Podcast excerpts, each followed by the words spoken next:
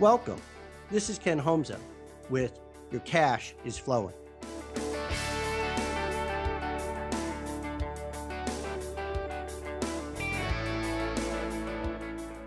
I am so glad that you have stayed tuned for the entire Homza Portfolio Report Card series.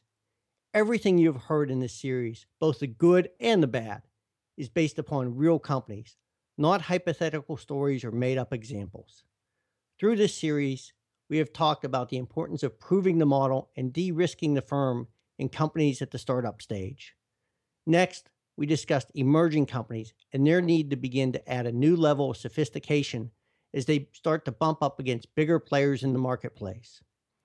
We moved on to a changing market space environment and reviewed six actions a company is taking in order to ensure that they thrive in a new environment. We discussed a breakthrough company and how they have gone from low six figure profits to nearly seven figure profits and the operating flexibility that this now allows them.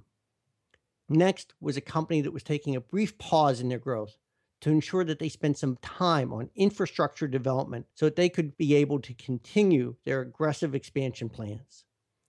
And finally, we talked about the 10 characteristics of a mature growth company. I'd love to hear your thoughts on this series. Perhaps you have a company that doesn't seem to fit into one of the stages we discussed, or perhaps you have an idea for a series you'd like to hear me talk about. Drop me an email. My address is ken at homza.com. Stay tuned for more, and remember, your cash is flowing nowhere.